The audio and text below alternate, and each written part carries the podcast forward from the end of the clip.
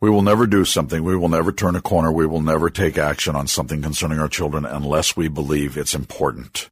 It is important to limit the amount of cyber time your child has.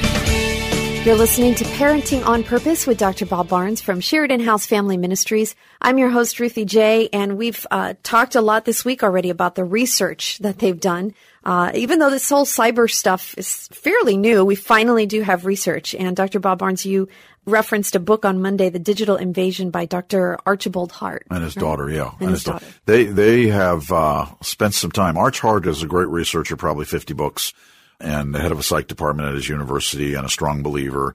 Uh, great accent. He's from South Africa. And, uh, actually he's at Fuller where you are. Okay. He's at Fuller. I just realized that. And, uh, he's an amazing man and he does, and, and he's given us a book and, and almost anytime you can get your hands on an Archibald Hart book, his book on anger was very helpful for me, uh, 20 years ago. He's, he's, he's, he's great. But he has decided to collect all this research on the impact of the cyber world on our children. Um, and it's very, the, the, reason I like the book is he also took us on as adults. Um, but he, he's, one of the things he talked about in this is we're going to have to get it. We're going to have to understand it. I mean, how many, how many times do you remember seeing a parent that smokes with, with a five year old kid? You know, in that commercial, I remember years and years ago of a dad lighting up sitting against a tree and his six year old picks up a stick and puts it in his mouth like a cigarette. Mm. Uh, it was just classic my dad, my child wants to be like me. So I, have got to first decide too much is too much. Mm-hmm. I've got to first decide it's impacting my children. And, and there's another issue that's, that's in research that's interesting. And it's the, it's a word we like. It's called multitasking. And in the multitask, I can do this while I can talk and I can make this happen. And the research that Arch Hart talks about is multitasking puts us in a position to reactively do a task without learning to think about the task I just did. Mm. We reactively do this while we reactively do that. You know, multitasking is me backing out of the garage, uh, cranking up my phone to talk, pulling down the street, wondering if I closed the garage door. And I have to turn around and look. I did close the garage door, but I'm multitasking and it was something I did brainlessly. And Arch Hart talks about there is a reason for us as our children and our teens to be learning tasks and thinking about tasks rather than just brainlessly getting, getting tasks done. And unfortunately what happens is they don't mature in the transition of youth. How does childhood tasks translate into adult tests because we didn't think about it? He actually finds some interesting research from Isaac Newton, who's the man that figured out gravity. Hmm. And, uh, and, and, with this Isaac Newton thing, the amount of experiments he did, like kind of like Thomas Edison, the amount of experiments he did to do the light bulb, but he had the ability to focus, to concentrate until, and he thought, okay, tweak this, tweak this, tweak this. We're raising a generation that does know how to do that. Mm. And we're raising a generation where the child who has learned how to put the multitasking tool down and he knows how to use it. He knows how to go online. He knows how to use his tablet, but put it down for periods of time and do other things is the child will be the one thinking for us on how to do all the things we need to do in the future. Teaching a child to pay attention, hmm. pay attention to what you're doing. And so there is a, some research out that why are there more ADHD kids now than ever before? I wonder. Yeah. And, uh, you know, a lot of research is maybe they always were there. Other research as well, we're labeling kids ADHD who haven't been taught how to think or haven't been disciplined and to stay focused. Or are we creating ADHD kids because all of life is fascinating. All of life is, is, exciting. Anytime I have a free moment, I'm gaming or doing whatever. How can you possibly expect me to sit in a classroom? Mm. How can you possibly expect me to learn? Well, we are expected to learn. I, you know, when, uh, when you and I uh, started to do this uh, broadcast, we needed some help in the, uh, with the computer and I called John Adler and John Adler is amazing to me. He's been with us six months his learning curve, his focus, and all he wants to do. And he said to us, I'll come in and sit in and learn this. Uh, how to do the engineering part because he's a focuser. He mm-hmm. stays focused. Mm-hmm. Uh, is he, is he our cyber guy? Yeah. But he's also our guy who shuts it down and he stays focused. I want to raise a child who can stay focused. I don't want to foster ADD. I don't want to foster ADHD. I, I, I, don't want to take a child who doesn't know how to concentrate anymore because he'll never be a physician. Yeah. He will never be a researcher. And not a good worker either. Even any kind of work that you do. If you're doing two things at the same time, that's not what you're Absolutely. hired to do. You're not what you're hard to do. And I think what's happened is we've raised a workforce that has decided I don't like not being connected. So I don't like my job. So I wait for every break I can to stay connected. I keep my phone there and, uh, and, and text and text and text and text because without realizing I've subconsciously chosen not to like this life here Mm. for these eight hours. I, I, we have to, for so many reasons, pull our children out, let them have their time, uh, and, and their, the illusion of being connected, but saying, no, this is a time when we park it. We're going to learn to do long-term projects. We're going to learn to do other things. We're going to learn to actually think. We're going to learn to focus on this. And there's other distractions, and, and some of them are great distractions. You're going to hate this one because this is, this is a, a, an important area for you. But the thought of silence with no music on, the thought of not being plugged Yep. in, the thought of being still and hearing God. You know, I, I redid my deck in the back of my house uh, with a couple of other guys, and uh, they they brought music, and I said, "You're killing me, man. Let's just talk.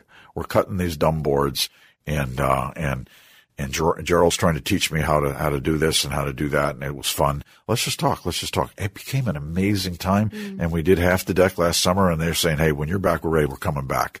Um, mostly because they were terrified I was using power tools, but they, and, and they, they, we, we got, we, we developed a relationship. It's not happening in the home anymore. Yeah. Out of their bedroom, out of their bedroom, uh, and, and out of that little private world. Well, and and like you say, have silence. Don't have the TV on in the mornings. If you you know, can you find the news some other way or something? I I grew up in a home with a lot of silence, so it doesn't bother me. Ironically, even though at work there's not supposed to be a, a moment of silence because that means something's wrong. But I've I've been amazed even to see my my stepkids grow up. As kids, we did when they were kids, they they had silent time at home. But as they became more and more, uh, uh, as they got older and became teenagers. It's like they have to have music on all the time, and it, it bothers music me almost. connected, what, whatever. Like, why? And I'm doing this while I'm. Oh, wait a minute! I got to text her back. I I've lost. We've got a generation that's lost the ability to focus. We've got a generation that's lost the ability to look at something and say, "I think I can do that better." But I already know that there's like awkwardness that comes to it if you start implementing. You know, guys, we're gonna go home in silence today. No music in the background. Put your phones. We'll talk. And Yeah. if we have nothing to talk about, we'll be in silence. And when they say I'm bored, You crazy? bored's not a bad thing. yeah, my mom used to say, being bored isn't a sin. Ooh, I like it. Bored makes me have to think of what I'm going to do with my time when something else, someone else is not entertaining me. Mm-hmm. I want my children to know how to think. I want my children to know how to process information. I want them to know how to look at doing the simple things in life and pull, and, and pull from them. Probably the greatest preacher I've ever known. Uh, was a man named Bill Billingsley at Sheridan Hills Baptist Church, and I arrived there at 27, and he was he was he was such a North Carolina mountain, and I'm going to stop short of the next word I was going to use concerning him, and and he grew up with nothing. His sermon illustrations were unbelievable because from everything he did, he pulled something. He learned how to think. The man was brilliant.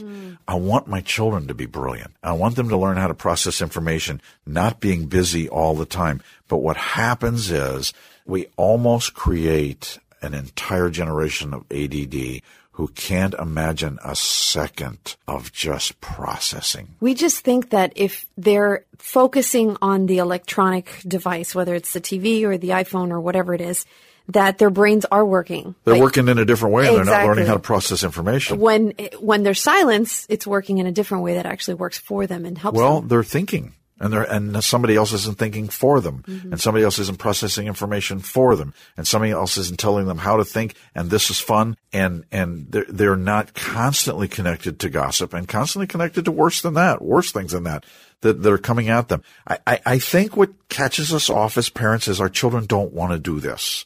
I don't want to have downtime. And so we back down and, and we don't, we don't say, but we are going to do this. And here's the consequence if you violate this. And I'm going to teach you the discipline of this. I, I think it was Roby when he arrived at Taylor University and he, eh, maybe it was his second year or whatever, or somebody else did this. I don't know what it was at, at his school, but he decided for the whole hallway, uh, where he was that when you're online, leave your door open. Well, who's knowing I'm online? Well, you know that you're online. When you're online, leave the door, leave the door open. So there's an accountability as far as pornography is concerned. Leave your door open. And, and, and what happened was people left the doors open all the time. What happened was a community took place. What happened when these guys had so much fun and, and interacted and, hey, you took this course last year. Can I, they, they became so tight. Uh, they became a family mm. that they still, you know, it's been years and they still come through to, to see him. I want that in our home. I don't, I don't want boarders who live there, door closed, door closed, door closed. It's like a boarding house. I don't want that. I, I want the doors open unless you're changing clothes. Mm-hmm. And I want the bedroom to not be your place of entertainment. Come on down. And I want us to know that that device is not going to be on at all times. And why are you being mean?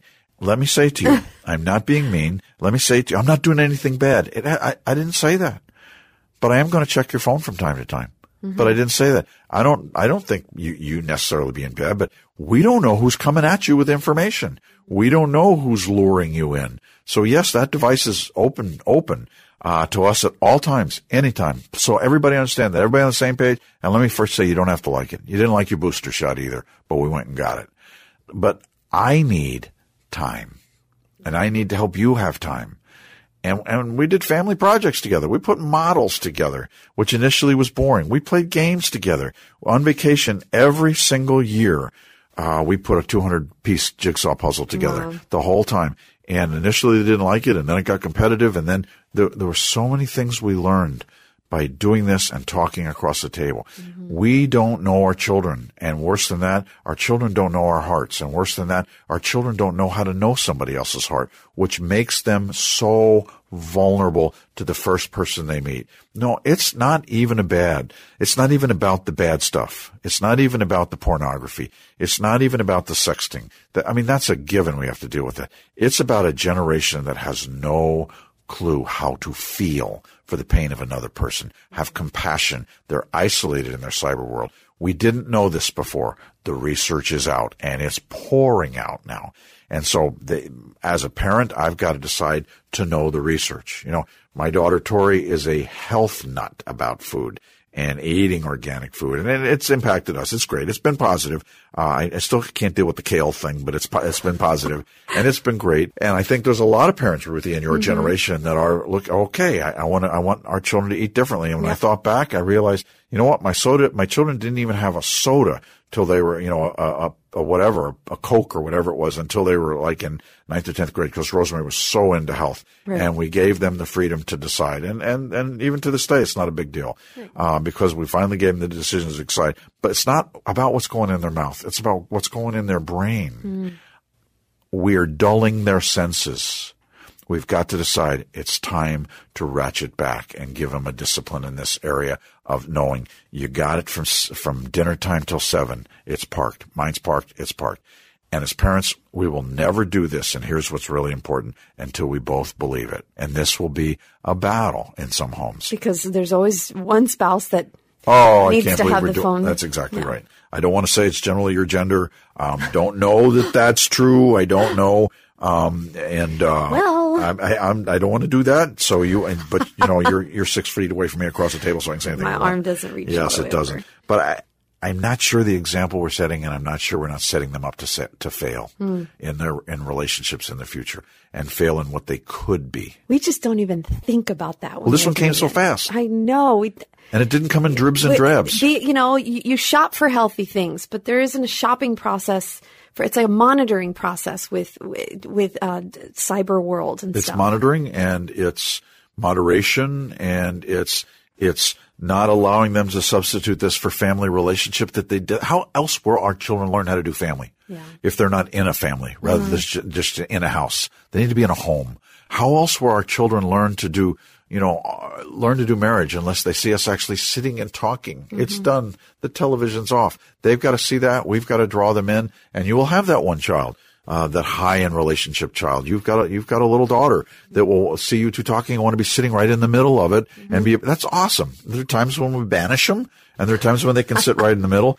But what are we teaching them? We're make, making them, we're raising a generation of relationally inept adults going out the door. You've been listening to Dr. Bob Barnes from Sheridan House Family Ministries here on Parenting on Purpose. I'm Ruthie J, your host. And uh, to find out more about Sheridan House Family Ministries, there's a counseling ministry, boys and girls homes, and even lots of resources that use their benefits to help the ministry. Find that at shfm.org. You can also give to the ministry directly, um, actually to the children's homes directly, by sending a two letter text Just type out SH, short for Sheridan House, and send that message to 41518. That adds $10 to your cell phone bill and sends it to the children's homes. And to hear today's program again, find more programs and other topics, or sign up to get them automatically, go to parentingonpurpose.org. Tomorrow we'll be wrapping up this topic of dealing with the cyber tsunami, so we hope you join us for that here on Parenting on Purpose.